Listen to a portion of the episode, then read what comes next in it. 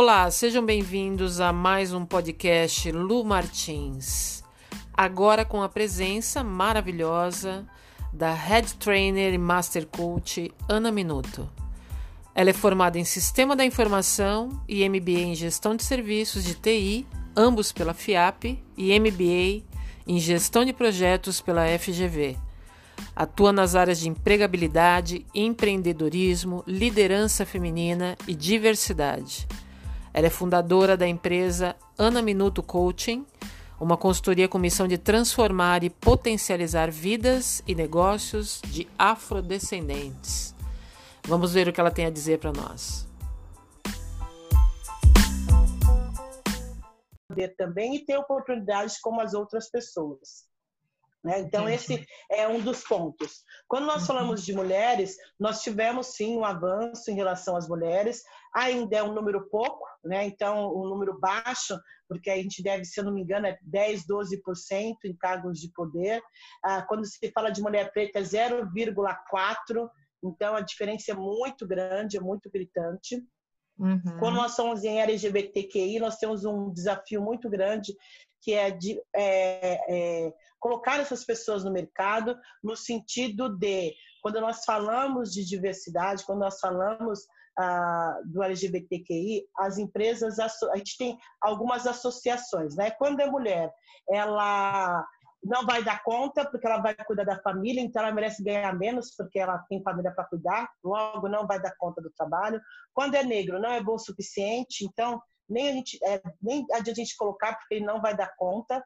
Quando é LGBTQI, ah, não posso associar minha imagem a essa pessoa. Então essas são crenças que param todos os dias na nossa mente e é, de todas as pessoas, porque nós viemos um, de um, de um, somos um sistema né, patriarcal, um sistema machista, homofóbico e racista. Então, uhum. nesse processo, nós temos muitas crenças relacionadas às pessoas diferentes de nós, que cabe a, a nós, como gestores, como líderes, e quando eu falo de líder, cada um de nós é líder num, num determinado espaço, seja na família, seja dentro da empresa. Uhum.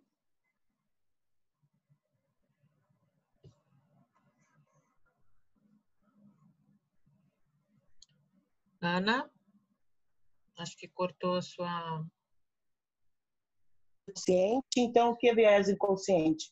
Normalmente a gente tem tendência a olhar só uma janela.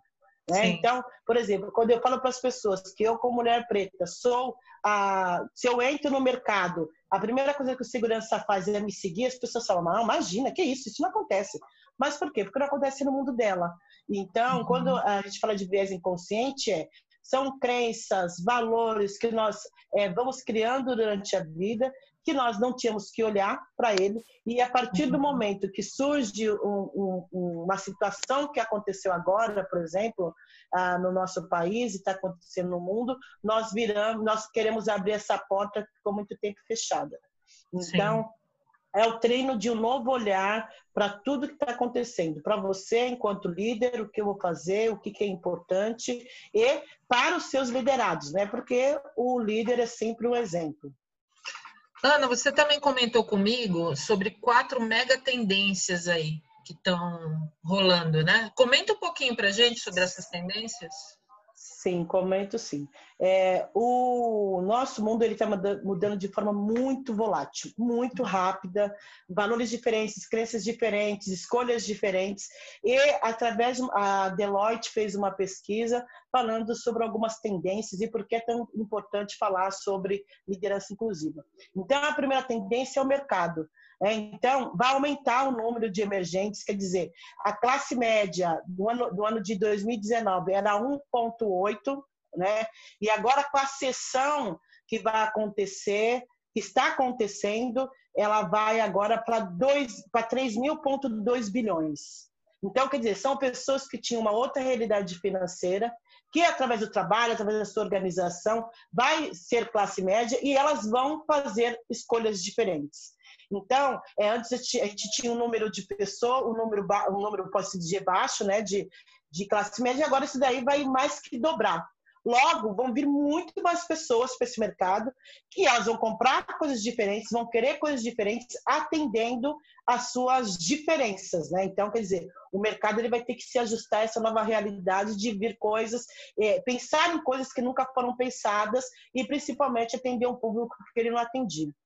A segunda tendência é o cliente, porque através da tecnologia eu estou tendo acesso a mais informação. E a partir daí eu também estou tendo acesso a escolher mais. Então eu me lembro uhum. quando era menor que. Ah, onde, qual que é o Mega Magazine que tem? Mapping. A gente só tinha mapping. Né? É verdade. Quem tem 20 anos como eu só tinha mapping. Até uhum. pouco tempo atrás, há uns 10 anos atrás, embora a tecnologia já tivesse no nosso dia a dia, mas se você quisesse comprar, você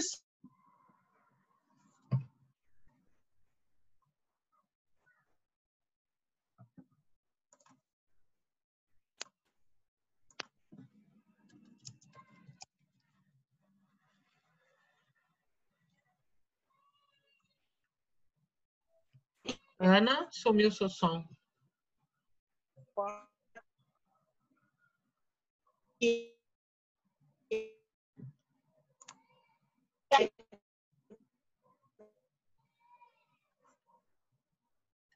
Oi, Ana.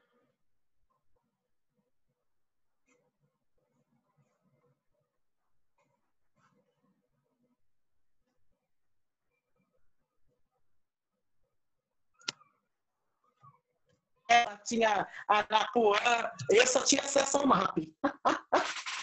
Estão me ouvindo bem? Agora voltou. Tá. Mas deu uma sumida então, assim de repente, mas voltou. Agora tá ótimo. Manda bala. Tá, eu troquei, eu troquei a minha internet. Então, é... e agora esse cliente, ele vai, ele o poder de compra dele é diferente. Então, Sim. vai ter mais Ana Célias comprando eu não compro de, da onde eu não me vejo. Quer dizer, se eu sou 54% da população, a tendência do dinheiro mudar de mão vai ser muito rápida uhum. devido a essa quantidade de informação que eu tenho. Então, por isso que eles também trazem nessa tendência o direito de voz, né? Então, antigamente eu só tinha um caminho, agora eu tenho vários. Pode ser que eu não compre de nenhum deles, porque vai surgir um outro caminho. E assim, uhum. como eu, enquanto empresa, vou dar conta é, dessa agilidade e dessas necessidades diferentes que vão surgindo no mercado. A terceira Sim. são ideias, né? no sentido de inovação. Então, quando os executivos foram, é, foram, foi perguntado para eles, feita uma pesquisa, como é que eles enxergam a inovação na empresa deles?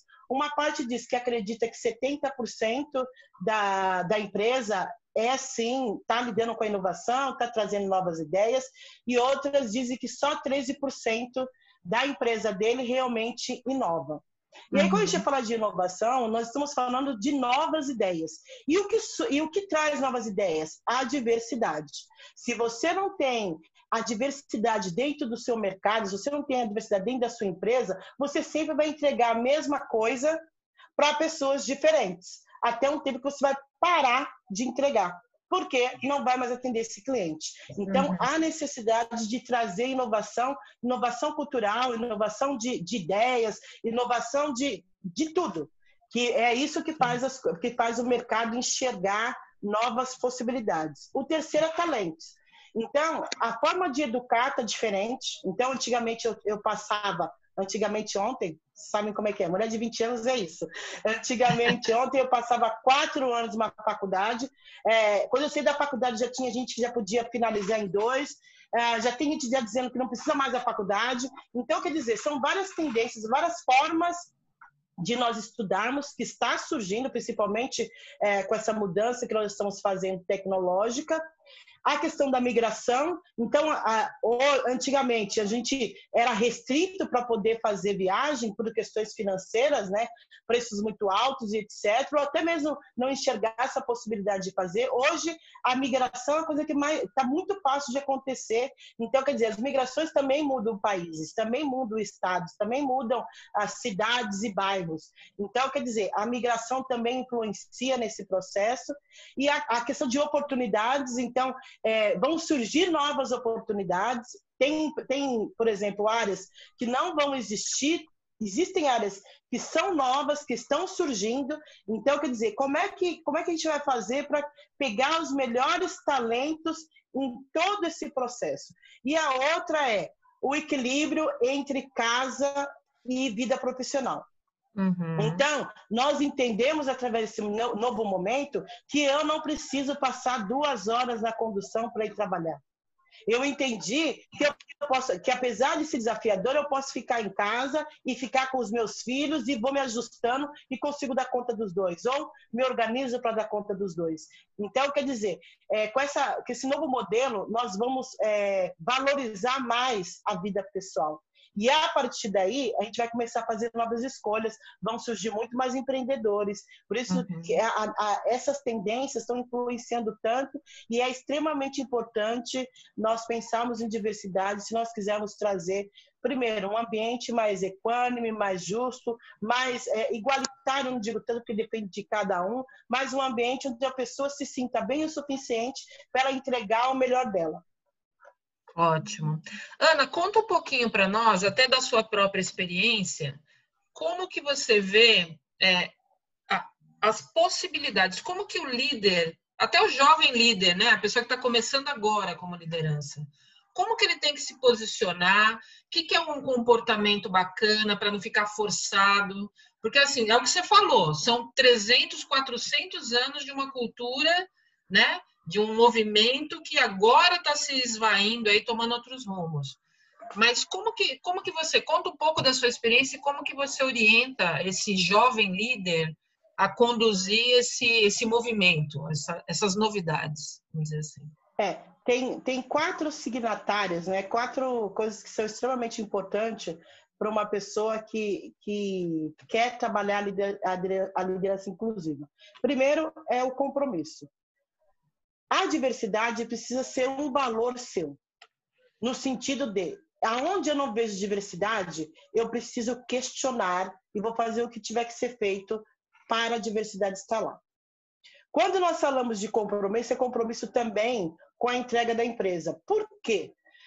Muitas empresas fazem, estão se organizando, estão se esforçando para fazer recrutamento e seleção de diversidade. Mas existe um desafio que os líderes não se esforçam, não se organizam, não aprendem para poder fazer com que a diversidade entre de fato dentro desses novos ambientes.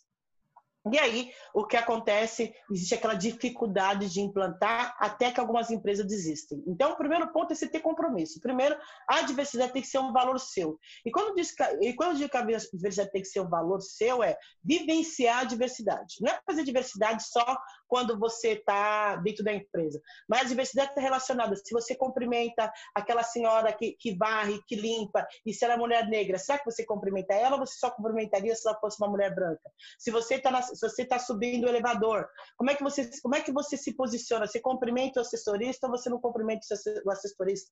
Quando você está na rua e uma, uma pessoa negra está atrás de você, o que, que você faz? Você corre, você pega, você segura a bolsa? São todas essas é, essas crenças que nós temos, que nós precisamos questionar, porque nós repetimos isso de forma contínua. Então, isso é chamado de práticas racistas.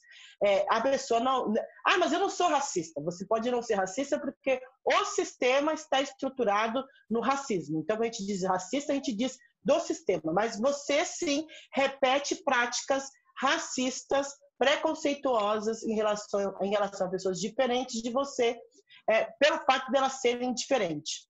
Então, se é o negro, tem para você várias, várias opções. Ou quando você olha uma, uma mulher, nossa, tinha que ser mulher, né? Essa, essas piadinhas, tinha que ser mulher.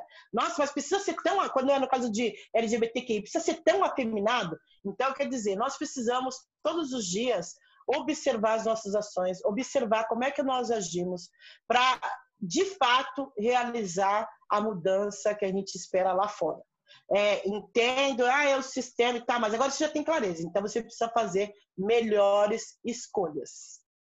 Ótimo. O segundo é coragem, né? A coragem de, de dar conta da diversidade, porque é um desafio. Porque aí você tem desafio para fazer recrutação, recrutamento, você tem desafio para poder manter as pessoas engajadas dentro da empresa, porque a empresa não é um ambiente que proporciona isso. Você tem desafio para o pertencimento, para que ele entregue o que precisa ter entregue dentro desse processo. Você tem desafio de senso de justiça, no sentido de você vai olhar a pessoa pela competência, pela qualidade, não pelo estereótipo dela. Porque, uhum. porque no meu caso, olha uma mulher preta e fala, hum, ela não vai entregar. E não é porque a pessoa fala que não, vai, que eu não vou entregar porque eu não tenho competência, mas dentro do subconsciente dela, dentro das crenças que foram criadas, existe esse estigma o preto não entrega, e isso é, é, a ciência tentou explicar um dia que o meu, meu cérebro, enquanto negra, era menor, por isso que eu não tinha condições de estar equiparado a um homem branco ou uma mulher branca.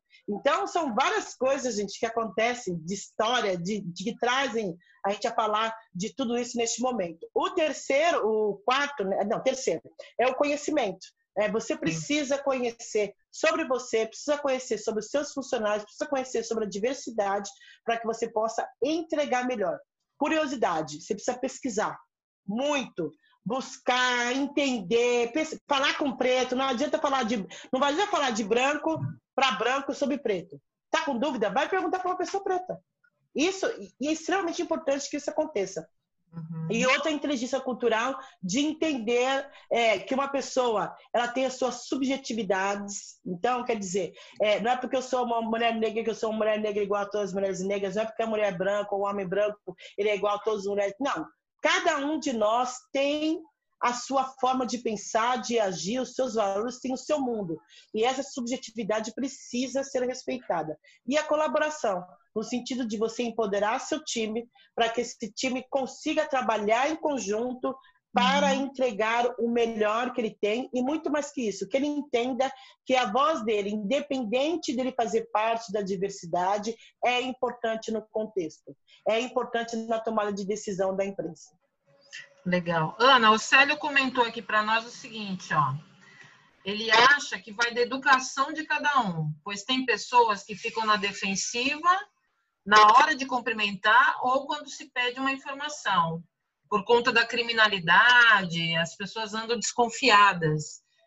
Tem, tem, você acha que além disso que o Célio colocou, tem a, a coisa da, da, via de duas mãos também? Tanto o, o, a pessoa negra, ela se coloca na defensiva para não sofrer represália, e o branco, às vezes, evita de ter uma interação para não ter desconforto. Você acha que tem isso? Como que a gente pode explorar essa, essa dúvida do Célio? É, a primeira questão é tudo é educação, né? Tudo é como é que você é programado. Na nossa área, né, Lu, a gente fala muito sobre programação mental. Verdade. Tudo é programação. Como é que você programou o seu filho? Você programou seu filho para ter medo de preto? Você uhum. programou seu filho assistindo todos os dias, matando preto e dizendo que preto é uma coisa ruim? Você programou seu filho para que ele não se relacione com pessoas diferentes dele? Então, uhum. quando a gente fala do, do, do preconceito, do racismo, a gente está falando de, de coisas muito arraigadas e, e, que acontece quando você é criança.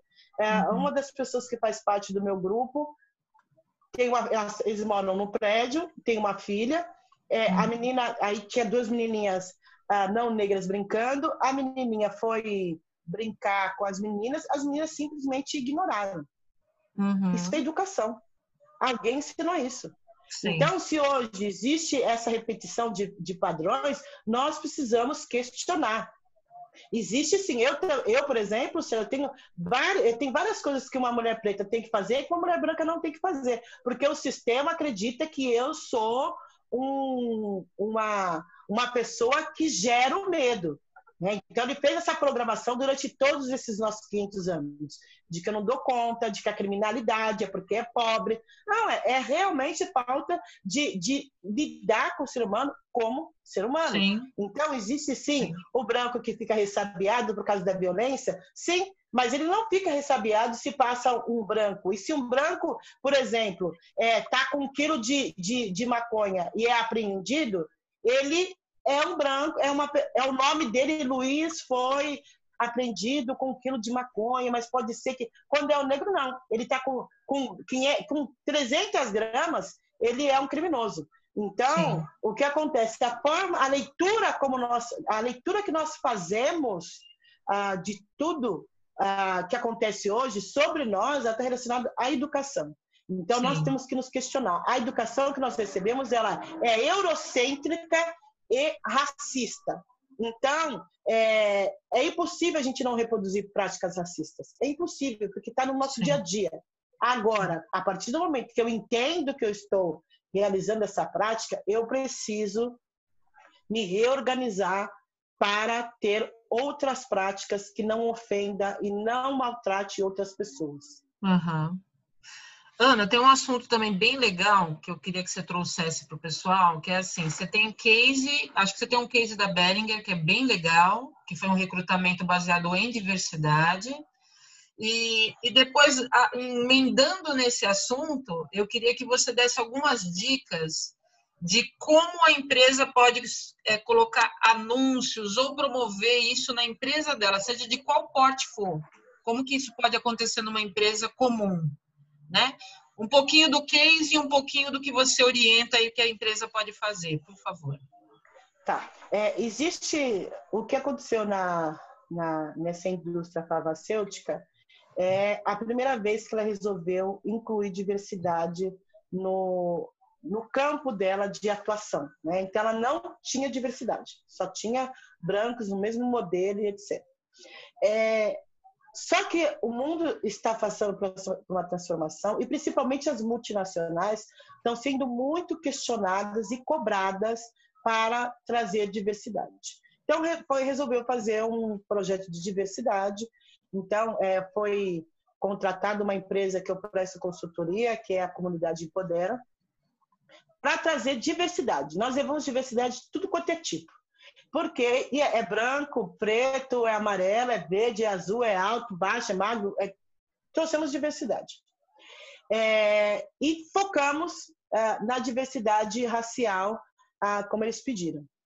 Gente, foi um desafio muito grande, por quê? Porque eles não estavam habituados com, é, com esse recorte. Então, por mais que tenha feito falado para eles, explicado, dito, feito reunião de alinhamento, quando chegava na hora de escolher, eles sempre escolhiam os brancos. Mesmo que os negros tivessem mais conhecimento, mais habilidade, mais eles não escolhiam os negros.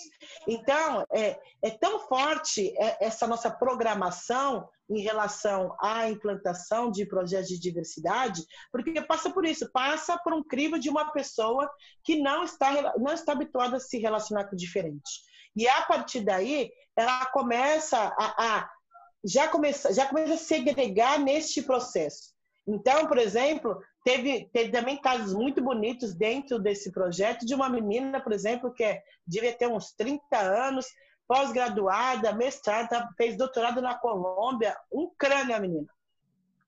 É, e aí ela conversou, fez, fez USP e tal, e ela começou a conversar com um dos gestores, que um, um gestor que era japonês, e ela começou a conversar com ele, falando sobre esse processo. E ele falou para ela: Nossa, eu também fiz assim. Nossa, eu também já fiz esse. Nossa, eu também. Então, quer dizer, ele acabou contratando ela pelas similaridades.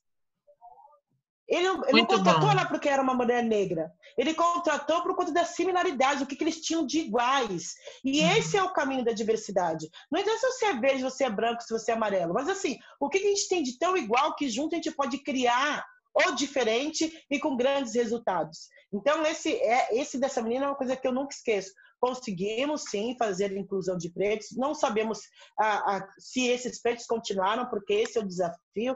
Nós ainda continuamos entrando na parte de, esta, de estagiário, não existe nenhum trabalho para colocar esses estagiários para dentro ou manter esses estagiários para que eles possam ser analistas, e a partir daí você vai perdendo esses profissionais no meio do caminho. Também tem um outro, que é da Gerdau, que a Gerdau, ela entendeu, então está fazendo esse processo de inclusão, de, é, de, da diversidade, e ela entendeu que para ela poder ter mais negro, ter mais, mais mulheres, ela precisaria fazer um desenvolvimento desses jovens. Então, ela tem, a gente faz um encontro uma vez por mês com esses jovens, falando de vários assuntos diferentes que fortalecem esses jovens na sua caminhada. Entenderam como é a companhia, entenderam quais são os hábitos que ela precisa ter, gestão de tempo e etc. Ela conseguiu economizar é, 160 mil de recrutamento e seleção e conseguiu trazer mais negros para dentro de casa. Então, quando a gente fala de ação afirmativa, é que você vai ter que fazer algo muito direcionado se você quiser ter mais negros dentro da sua companhia. E muito mais que isso, vai ter que ter um, um momento de desenvolvimento desses negros. Não porque eles sejam incompetentes, mas porque eles não tiveram a oportunidade, muitas vezes, de passar por uma, por uma Mackenzie, por uma, por uma PUC, por exemplo. Eles tiveram que fazer é, é, é, faculdades de terceira e quarta linha, e isso influencia, sim, nas entregas. E uhum. uma, esses são dois cases que eu falei. A terceira, e a outra pergunta foi como é que eu posso divulgar isso? É, como é que essa, essas jovem, jovens lideranças, ou até líderes mais é, veteranos, vamos dizer assim, né? Como que eles podem, além da educação, a gente sabe que já entendeu bem que tem que vir de berço, né? Tem que vir da, da educação da pessoa, mas a gente mas se depara algumas vezes. É?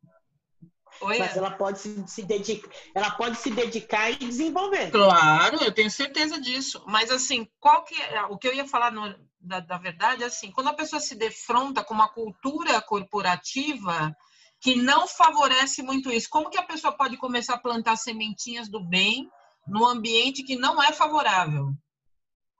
É, primeiro, é, questionando as crenças quando alguém faz uma piadinha com o negro, quando alguém faz uma piadinha com a mulher, quando alguém faz uma piadinha com a LGBTQI. Nossa, mas só isso, só. Porque é, esse é o primeiro passo, porque nós estamos tão habituados a querer é, maltratar o outro, subjugar o outro para dizer que o seu ou você é melhor, que isso se torna um hábito. Então, esse é um ambiente nocivo uh, para a diversidade. Segundo é observar os, seu, os seus atos, né? observar como é que você pensa, como é que você age em relação à questão racial, em relação à mulher, em relação ao LGBTQI, perceber quais são as suas ações, seus comportamentos quando se fala desse assunto. Se você, quando está na roda, alguém fazendo piadinha, você vai lá e faz piadinha também, ou fala, cara, isso não é legal. Então, Lu, eu acredito muito que passa pela sua coragem de se questionar. Né? Não é só questionar o outro, mas se questionar o que, que eu estou fazendo todos os dias que está impedindo é, o negro de estar aqui, a mulher, o LGBTQI uhum. ou o PCD. A partir dessa minha transformação e dessa minha visão, eu consigo ficar mais atento pelo que as outras pessoas fazem. Sim. Ah, então vou contratar essa pessoa. Nossa, uma pessoa boa. Ah, mas não sei se ela vai dar conta porque ela é negra. Tá, mas eu nunca tive, eu já, já, trabalhei com negros e nunca tive problema. Baseado no que sim, você ter essa, essa visão. Então, assim, é um questionamento diário sobre mim, o que eu penso, o que eu ajo, como eu posso fazer diferente, e a partir daí eu tenho uma visão mais atenta em relação às outras pessoas. Se eu não me questionar, dificilmente eu vou questionar ou vou observar que a outra pessoa está fazendo, está tendo ações racistas. Porque para mim está no natural, não está no meu campo de visão. Quando eu me questiono, aí sim eu consigo visualizar e consigo criar estratégias para poder ajustar isso no dia a dia. Em relação a trazer mais negros, mais mulheres, mais LGBTQI, é importante que você conheça essas pessoas. Então, é importante que você se insira nesses ambientes, converse com essas pessoas, pesquise, entenda como é que funciona esse mundo, para que você entenda como é que funciona a fala, como é que, como é que essa pessoa se veste, quais são a, os valores dessas pessoas, é, porque a partir daí, a gente acredita que tudo na vida é observação. Tá? E, e a observação passa como eu estou fazendo isso. Então, eu, como mulher negra, não tenho só amigos negros. Uhum. Eu tenho amigos brancos, eu tenho LGBTQI, eu tenho japonês, eu tenho mulher. Então, assim, por quê? Porque é essa quantidade de diversidade é que traz para mim novas perspectivas, que permita que eu venha falar para vocês sobre diversidade. Porque eu não vou falar de uma coisa que eu não conheço. Sim. Ah, mas tem gente que fala, mas cada um com a sua responsabilidade. Mas assim, eu trago a minha experiência e a minha experiência é diversa. E para que você possa ter mais diversidade na sua vida, você precisa ser a diversidade no sentido de se de sair da zona de conforto, ir para ambientes que você não conhece, conversar com pessoas de cultura diferente, conversar com negros, com mulheres, com LGBTQI, porque a partir daí você vai entendendo como essas pessoas funcionam, quais são os desafios dela e você consegue pensar em melhores possibilidades. Perfeito. Ana, tem uma, um parênteses aqui da, de, uma, de uma minoria que acho que a gente fala pouco às vezes, né, no, no fórum de diversidade, que são pessoas com mais idade. Eu acho. Como que você vê o movimento? Como que você vê o movimento da aceitação dos tiozinhos e das tiazinhas no mercado? Como é que você vê isso? É um desafio, porque as empresas não estão preparadas para isso. Hum. Só que as empresas que também entra na diversidade, a questão geracional, a nossa, a nossa população vai, vai envelhecer 30% até 2020, 2030, se eu não me engano. Quer dizer, vai ter um número muito grande de pessoas de melhor idade. Quem está entrando hoje nas empresas não está dando conta de, de, de, questões burocráticas, de, de manter a rotina no mínimo. Então, os jovens são muito maravilhosos para trazer ideias, etc. Mas eles têm a dificuldade de lidar com rotina, de lidar com a repetição, de lidar que, cara, você tem que fazer essa tarefa até o final.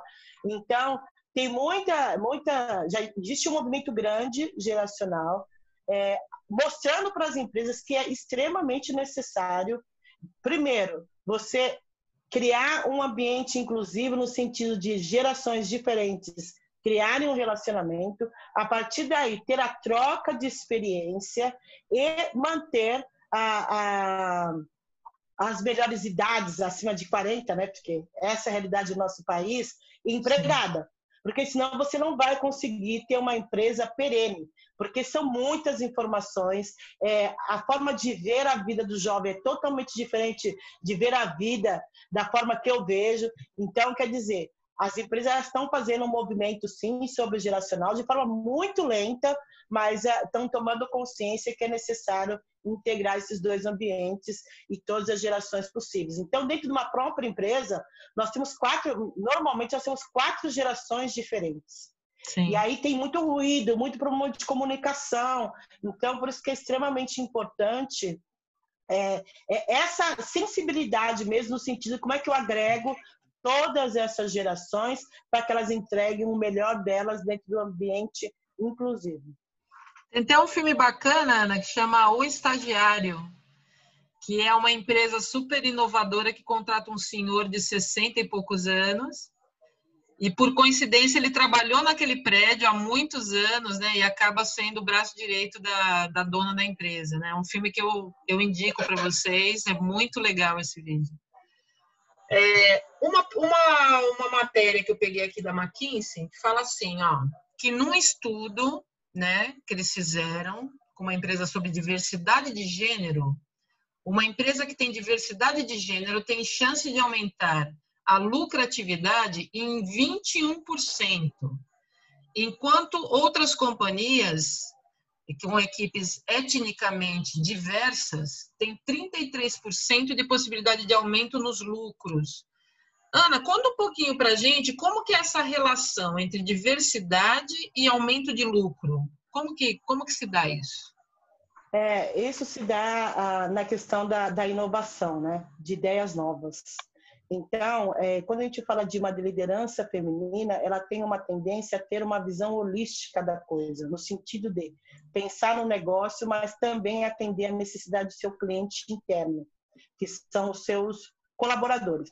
Então, normalmente, nós conseguimos fazer esse match de entendimento de quem é esse colaborador, do que ele precisa e criar um ambiente mais diverso, inclusive, muito mais que isso, um ambiente onde a saúde mental das pessoas é respeitada. Uhum. Então, a mulher, quando ela, ela, ela traz esse ambiente de satisfação, é lógico que eu aumento a minha produtividade. Aumentando a minha produtividade, é lógico que eu vou aumentar a minha lucratividade. Então, é, a gente está falando de uma visão holística, de você conseguir olhar todas as áreas de uma forma é, positiva, pensando no negócio, mas também entendendo que se você não tiver um time bom, no sentido de um bom relacionamento, que se sinta pertencente, engajado e fortaleça esse colaborador, ele não vai entregar o que você precisa. Né? Então, uhum. é, dentro dessa pesquisa da Deloitte, eles falam bastante disso. É, que uma empresa inclusiva, ela consegue trazer, sim, um ambiente onde a pessoa se, sente, se sinta pertencente, se sinta inclusa, porque ela, ela, vai ter a voz dela ouvida, e a partir daí você vai criando ideias novas que vão trazendo para o negócio novas possibilidades de fazer grana. Então, quando a gente fala de diversidade, nós estamos falando de dinheiro, sim. A questão é que as empresas, elas, além de elas terem muita pressa de, de, que esse dinheiro chegue, então elas não conseguem enxergar e se colocar a diversidade no ano, elas já querem ter é, logo resultado no outro ano. Existe um trabalho que precisa ser feito, né? Então, esses ambientes normalmente são muito tóxicos, não só para quem está entrando como diversidade, mas também para quem está lá. Mas para quem está lá já está habituado com aquele ambiente, mas para quem chega novo é muito desafiador. Então, quando a gente fala de lucratividade, a gente está falando de ideias, a gente está falando de, de um time que esteja engajado, que se sinta pertencente, que, que acredita e entende que faz parte, que tem essa visão holística de relacionamentos positivos. Então, se você tem um ambiente que a pessoa se sinta bem, ela não vai entregar, lógico que ela, ela vai estar feliz. Então, é, é isso que a, que a diversidade traz, né? Essa, essa, como eu digo sempre, essa prosperidade e abundância de pensamentos e culturas que trazem positivo para o negócio. E dentro do, do que a gente está vivendo, Ana, dentro dessa situação né, atípica e difícil para todo ser humano, é, a gente está com alguns aprendizados, né?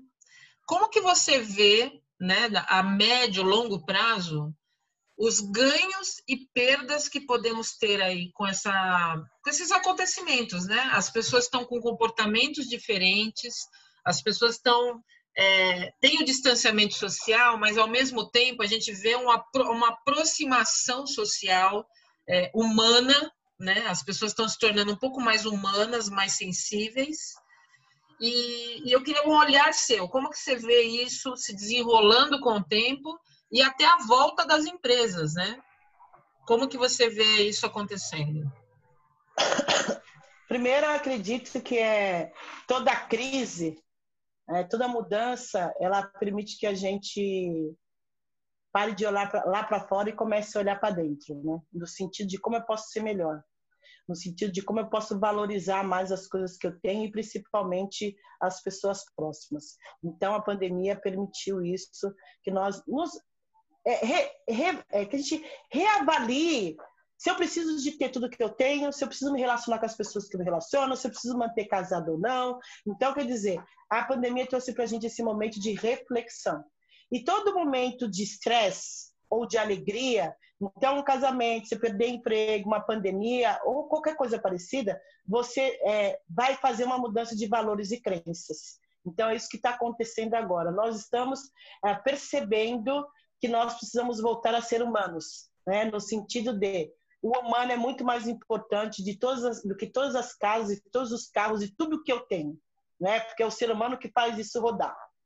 Então, isso é, é, é, positivo. Uma, uma outra questão é que nós entendemos também que nós não precisamos fazer as coisas do jeito que nós fa estamos fazendo até hoje. Passando duas, três horas para chegar no trabalho, você trabalha oito horas, depois você volta exausto para casa. Entendemos também que precisamos estar mais próximos dos nossos familiares, faz sentido, é bom, traz para a gente mais saúde, mais felicidade.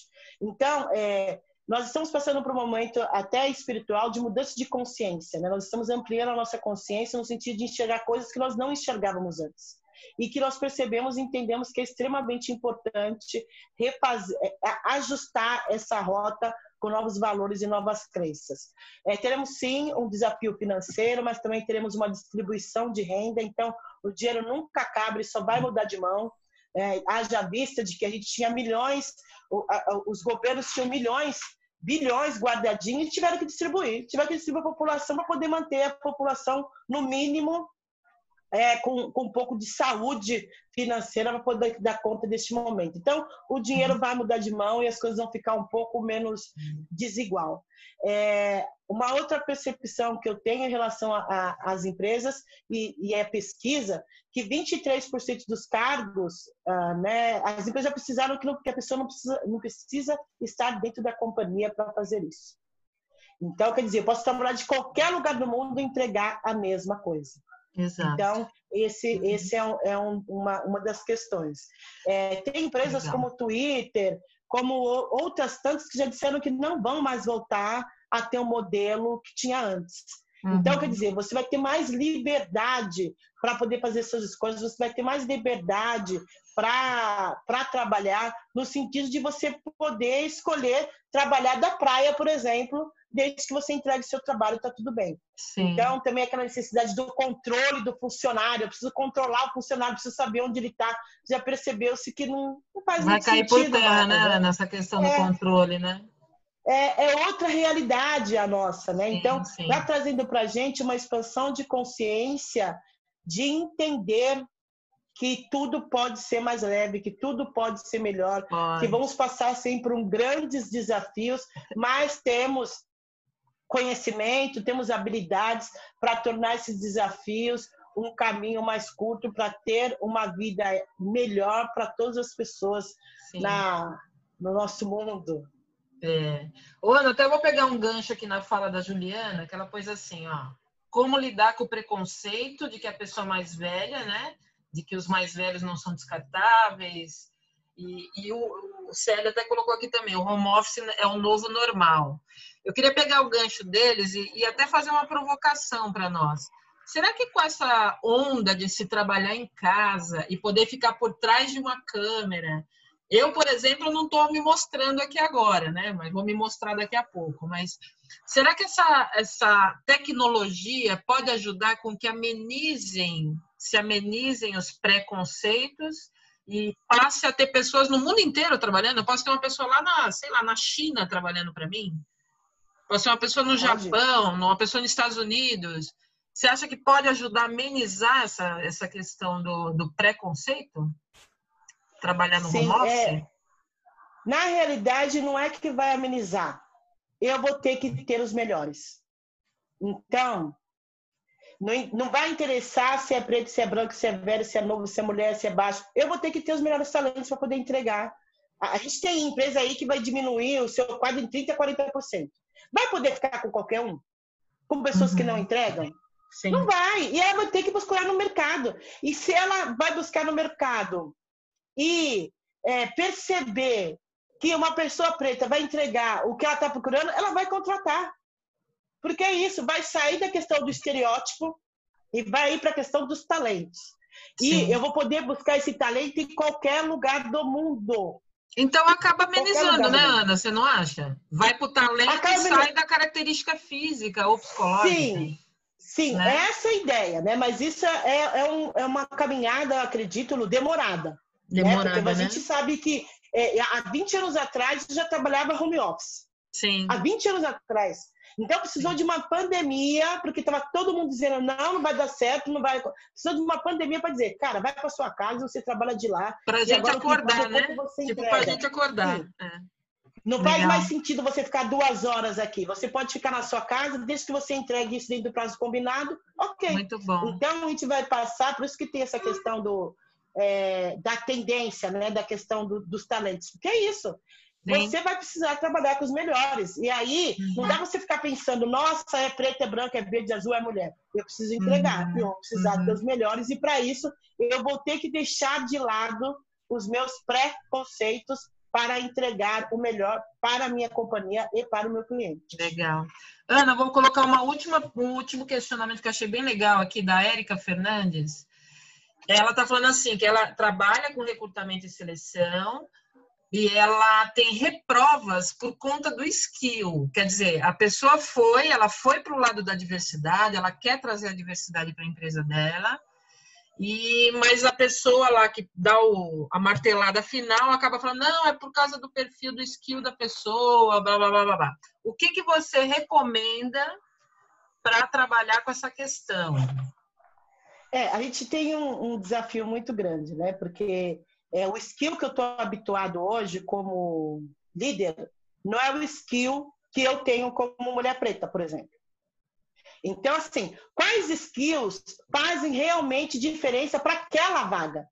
Nós estamos muito habituados a seguir o, o, o que é normativo. Né? Então, quer dizer, esse líder, primeiro, ele precisa entender que para a companhia é importante diversidade. Uhum. Para você ver como o negócio é tão sério, como é tão difícil nós fazermos a diversidade se a gente não perde, que tem empresas atrelando bônus ou perda de bônus a atingir ou não a meta de diversidade. Então, uhum. é muito desafiador. Não é simples. Por isso que é extremamente importante é, insistir. Ah, mas, ah, não deixa, mas ah, pode entregar dessa forma. Ah, insistir, porque a insistência é mudando os caminhos, é trazendo novas possibilidades que você vai, vai trazer essas pessoas. E muito mais que isso, questionar alguns pré-requisitos. Ah, é extremamente importante que a pessoa fale inglês fluente. Gente, 1% da população brasileira fala inglês fluente. E aí, ele quer que uma pessoa negra, que teve poucas oportunidades, através de todos os cerceamentos que a gente teve durante tantos, todos esses anos, para inglês fluente. Sim. Isso é um pré-requisito. Quer dizer, você já deixa mais de 60% das pessoas fora. Outro pré-requisito. Não, porque precisa vir da Mackenzie, precisa vir da PUC, precisa vir. Por que precisa ser desses lugares? Eu não consigo entregar com pessoas que vieram de outras faculdades? Então, quer dizer, são vários preconceitos que tem neste caminho, que são criados, que foram criados realmente para excluir, e que o RH ele tem que insistir, insistir até conseguir colocar alguém. E aí vai, pode ser que se alguém não fique, pode ser que se alguém. Mas é importante que você coloque para entender o comportamento, entender o que está acontecendo, entender como é que a empresa é, trabalha com aquilo. E principalmente tem que. A diversidade já tem que estar tá, é, relacionada ao core de negócio. Não pode estar relacionada a eu estou fazendo uma, um favor para vocês. Não dá para ficar relacionado ao que é relacionado hoje, que é, como é que chama? Social. Não é social, gente. Nós estamos falando de grana. E grana é negócio. Então, assim, como é que eu faço para demonstrar que há diversidade? Por isso que não é só ter uma diversidade, não é só ter um plano de diversidade. É ter um plano de diversidade, implantar esse plano, acompanhar esse plano, gerar números em relação a esse plano, gerar negócio através dele, trazer, mostrar que ele traz benefício para o negócio para que a empresa entenda. Se isso não acontecer, fica muito difícil. A gente fica sempre no campo de que estou fazendo um favor para preto, estou fazendo um favor para mulher e fazendo um favor para LGBTQI. Então, é fazendo um favor para geracional.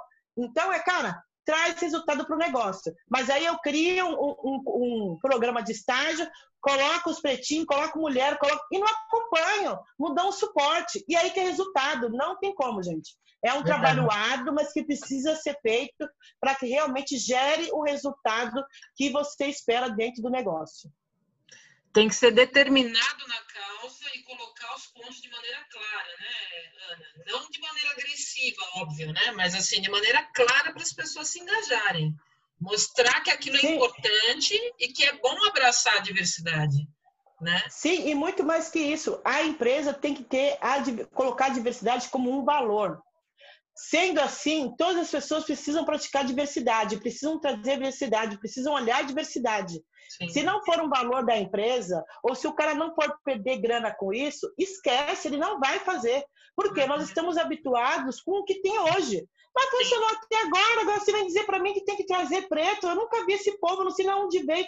Tem que trazer mulher. Ai, minha mulher tem casa lavando, passando, encerando. Porque nós viemos de, de nós é, somos produzidos nessa sociedade machista, uhum. homofóbica, nessa sociedade uhum. racista. Então, Sim. quer dizer, cabe a nós nos questionarmos e questionarmos todas as crenças que as pessoas nos, nos apresentam como verdade. Sim. Se você sabe que não é uma verdade que o negro não entrega, você vai concordar se o seu chefe falar, é verdade, é, ah, eu não quero esse preto porque esse preto não entrega. Tá, mas baseado no quê? Você já Exato. trabalhou com algum preto? Você sabe, você, né, você, tem relacionamento, tem que ter essa coragem. Por isso que dentro dos cores, do signatário, tem a coragem. Cara, qual é a sua coragem em falar para o seu chefe, não entendi. Por que não? Quais são, além do skill, o que mais que essa pessoa não entrega? O que mais você acredita que essa pessoa. Por que mais você acredita que essa pessoa não é suficiente? Porque as pessoas dizem não para a gente e falar, ah, não, tudo bem, né? Fazer o que ele não quer. Não, é questionar. Perfeito, Ana. Até deram um elogio aqui para você, Érica, viu? Mandou maravilhosa! Essa mulher é demais. Érica. Ó, é, colocar aqui algumas observações com relação a pessoas deficientes, que parece que as empresas não têm muito conhecimento de como lidar com as cotas e como se preparar. Por exemplo, uma pessoa que conversa por Libras, não tem gente preparada para isso dentro das empresas. Eu até queria colocar, não. fazer um parênteses aqui, Ana, com um case que eu treinei. É, o ano passado nós treinamos todas as regionais da ReHap. E nesses treinamentos nós colocamos um role play, colocando uma atividade, aonde a gente colocou um ator se fazendo de surdo mudo, para que eles pudessem vender para essa pessoa. Mas foi uma dificuldade. Em 300 turmas, não teve uma pessoa que sabia falar Libras. Uma. Então, assim, eu acho que a Ana trouxe um ponto super interessante que não é só falar não, pode vir todo mundo, a diversidade, mas também tem que se preparar para receber, por exemplo, um deficiente, né? É, igual é, tava, é, é, igual esse momento, né? Ah, porque todo mundo tem que se posicionar como antirracista. Cara, se não fez nada até hoje, o que, que adianta você colocar uma bandeira preta no seu Instagram? Entende? Sim. Não é assim, não é fazer porque todo mundo está fazendo e fazer por fazer. Precisa ser programado, precisa ser organizado, porque esses ambientes adoecem. Existem muita, muitas pessoas com deficiência que elas estão doentes. Por quê? Vamos contratar? Vamos. E aí tem um desafio, acho que o primeiro desafio é: vamos contratar um deficiente? Vamos, mas esse deficiente só pode estar com essa patinha do dedinho. Não pode ser uma pessoa que esteja sem a mão. Só um pedacinho, só o dedinho é deficiente. Quer dizer, deficiências uhum. imperceptíveis. Uhum. Ah, e o segundo é, tratam o deficiente como uma pessoa que não tem capacidade de fazer as coisas. Sim. Então, se eu dou para ele um negócio para digitar, ele não vai dar um negócio para ele digitar. Ele vai dar para o deficiente ficar rasgando papelzinho. Então, quer dizer, isso porque é obrigatório. As empresas pagam uma fortuna de multa, mas elas não querem ter trabalho de sair do normativo. Quem está lá não consegue compreender que uma parcela da população que não é pequena tem deficiência. Né? E, se eu não me engano, é 13%. Então, assim, o quanto você, até quando você vai acreditar que o seu modelinho mental é o ideal? Até quando você vai olhar para o deficiente, com o preto, com a mulher e achar que nós não somos bons o suficiente? Até quando você não vai colocar a gente no próximo nível porque simplesmente você acredita que a gente não vai dar conta? Então, é, são questionamentos, Lu, que é o que eu digo, começa do micro, que sou eu, para o macro. Não adianta você querer dizer na empresa, ah, você faça diversidade, eu sou maravilhoso, mas você, quando você faz a sua rodinha, são sempre os mesmos amigos, as mesmas pessoas, os mesmos relacionamentos. Então, quer dizer, você come a mesma comida sempre no mesmo lugar. Quando a gente fala de diversidade, a gente fala de diversidade como um todo. O quanto eu estou disposto, disposta, dispostos a sair da minha zona de conforto.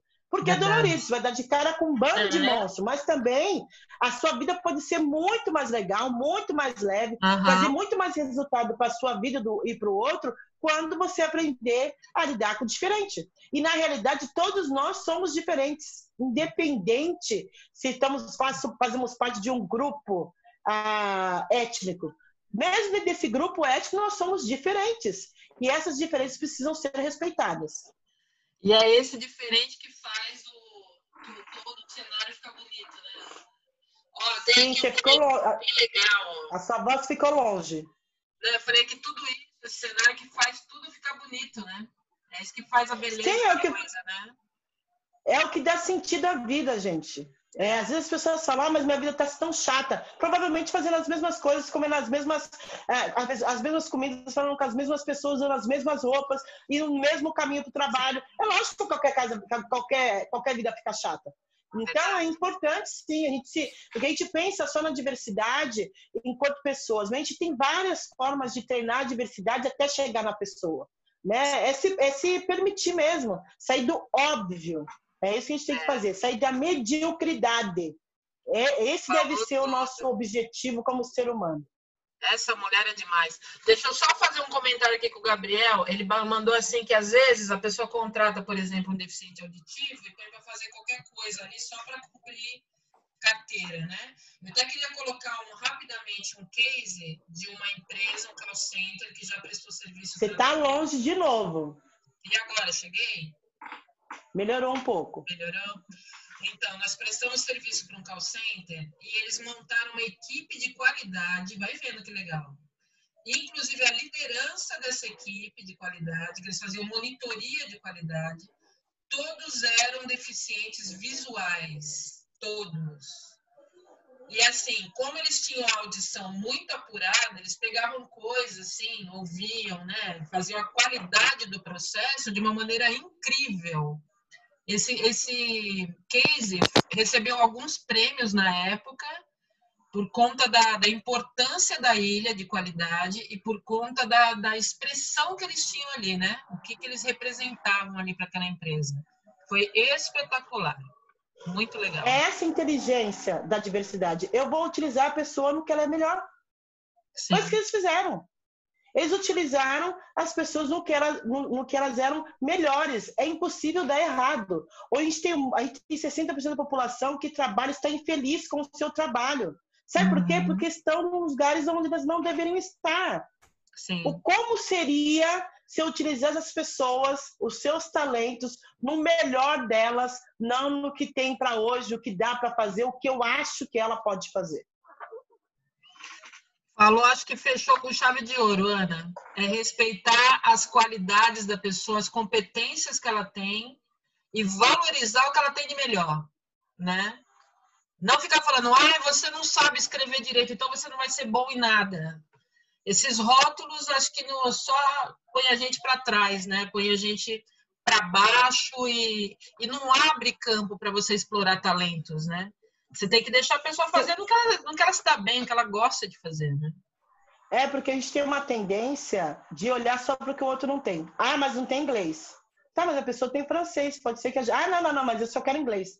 Ah, a pessoa não tem isso, a pessoa não tem aquilo. Quer dizer, eu só olho o que ela não tem, eu não consigo é, criar. A gente precisa criar esse hábito de olhar tudo de positivo que essa pessoa tem e entender dentro desses positivos o quanto ela pode ser melhor no que ela for uh, fazer. Que é este o ponto. É quando a gente fala da, desse, dessa questão da, dos talentos, é focado nisso. É utilizar as pessoas nos melhores lugares, baseado nas melhores coisas. Não Sim. da forma que a gente faz hoje. Ah, vou colocar lá porque eu preciso de alguém lá. Tá, mas a pessoa não gosta de fazer isso, a pessoa não gosta de atender. Não, não, não, mas ela vai ter que atender porque é o que tem para hoje. Então, quer dizer, eu não respeito a pessoa, não respeito a capacidade dela, ela se sente se inferior porque ela, ela vê que ela tem muito potencial e ninguém olha para isso, e o que ela faz? Ela vai embora.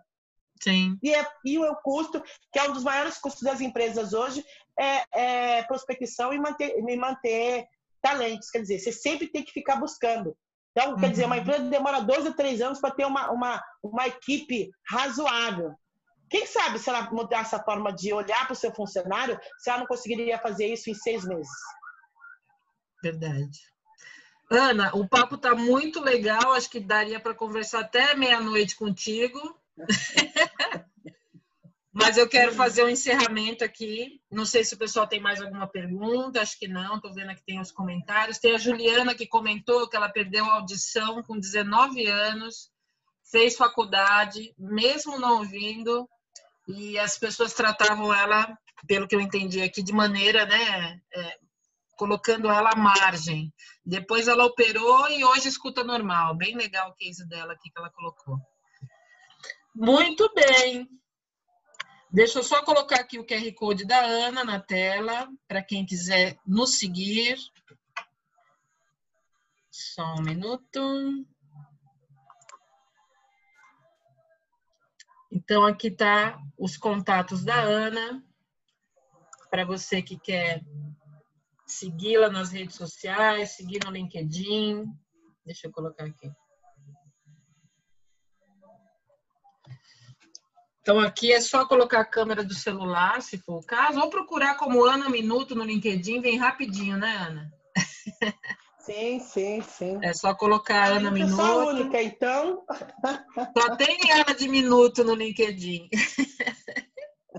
Aí eu quero deixar para vocês aqui algumas dicas de leitura. A Ana lá no site dela, anaminuto.com.br, tem ali o e-book, tem um, um, áudio de meditação, que é bem legal. Tem um, um, livro também de uma amiga minha, que também tem uma presença super expressiva na liderança inclusiva, que é a Liliane Rocha, que escreveu Nossa, sobre amiga. como se... Você conhece ela, Ana? Sim. Maravilhosa, né? Sim. Ela que escreveu o livro Como Ser um Líder Inclusivo. E para quem quiser também explorar os livros aqui da minha empresa, tem o livro Design Instrucional, para a pessoa que gosta de desenvolver treinamento, e vai ter um livro, um lançamento de outro livro agora em julho, que é o Educador à Luz do Cinema e Mais Coisas. Que linda. E aí, Deixa aqui o QR Code também. Quem quiser fazer cursos gratuitos de liderança, de educador, tem certificado. É só também pegar o QR Code aqui ou me procurar pelas redes sociais que eu dou acesso. Então a gente está, a minha empresa está contribuindo aí com alguns cursos bem legais para quem quiser se desenvolver um pouco mais em gestão de pessoas e educação. E aqui fica todos os contatos. Eu agradeço a todos, agradeço a você, Ana, maravilhosa. Espero que a gente possa ter outros momentos desse. E a beleza do seu trabalho contamine todos à sua volta e a gente também. E que a gente tenha muito amor no coração para distribuir. Sim, é porque tem uma coisa que eu sempre digo: a gente só transborda do que a gente está cheio. Então, é, verifiquem, essa é a minha última dica: verifiquem do que vocês estão cheios, porque de repente vocês estão transbordando coisas que vocês não querem transbordar. Então, que sejamos a, a luz para nós e também para quem vem atrás, porque a gente sempre pode ajudar alguém, ok? Uma ótima noite, estou indo para uma outra live. Encontro vocês em um próximo momento. Muito obrigada, Lu, foi ótimo. Obrigada a todos, boa noite. Tchau. Tchau.